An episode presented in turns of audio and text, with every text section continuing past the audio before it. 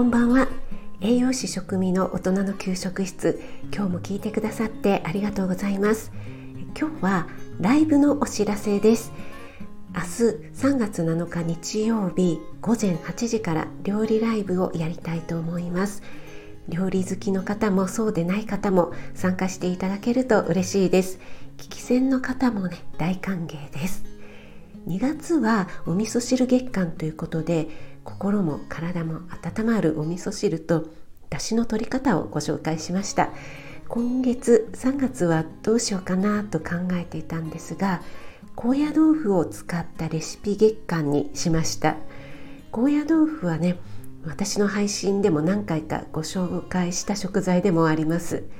高タンパク低エネルギーでアレンジもねいろいろできるので明日は定番のレシピ高野豆腐の卵とじを作りたいと思います。概要欄に材料と今月のライブ予定も載せますのでお時間ある方は是非ご参加ください。初めての方もお待ちしています。皆さんと楽しめたらいいなと思っています。それではまた。これから皆さんの配信を聞きに行きたいと思います。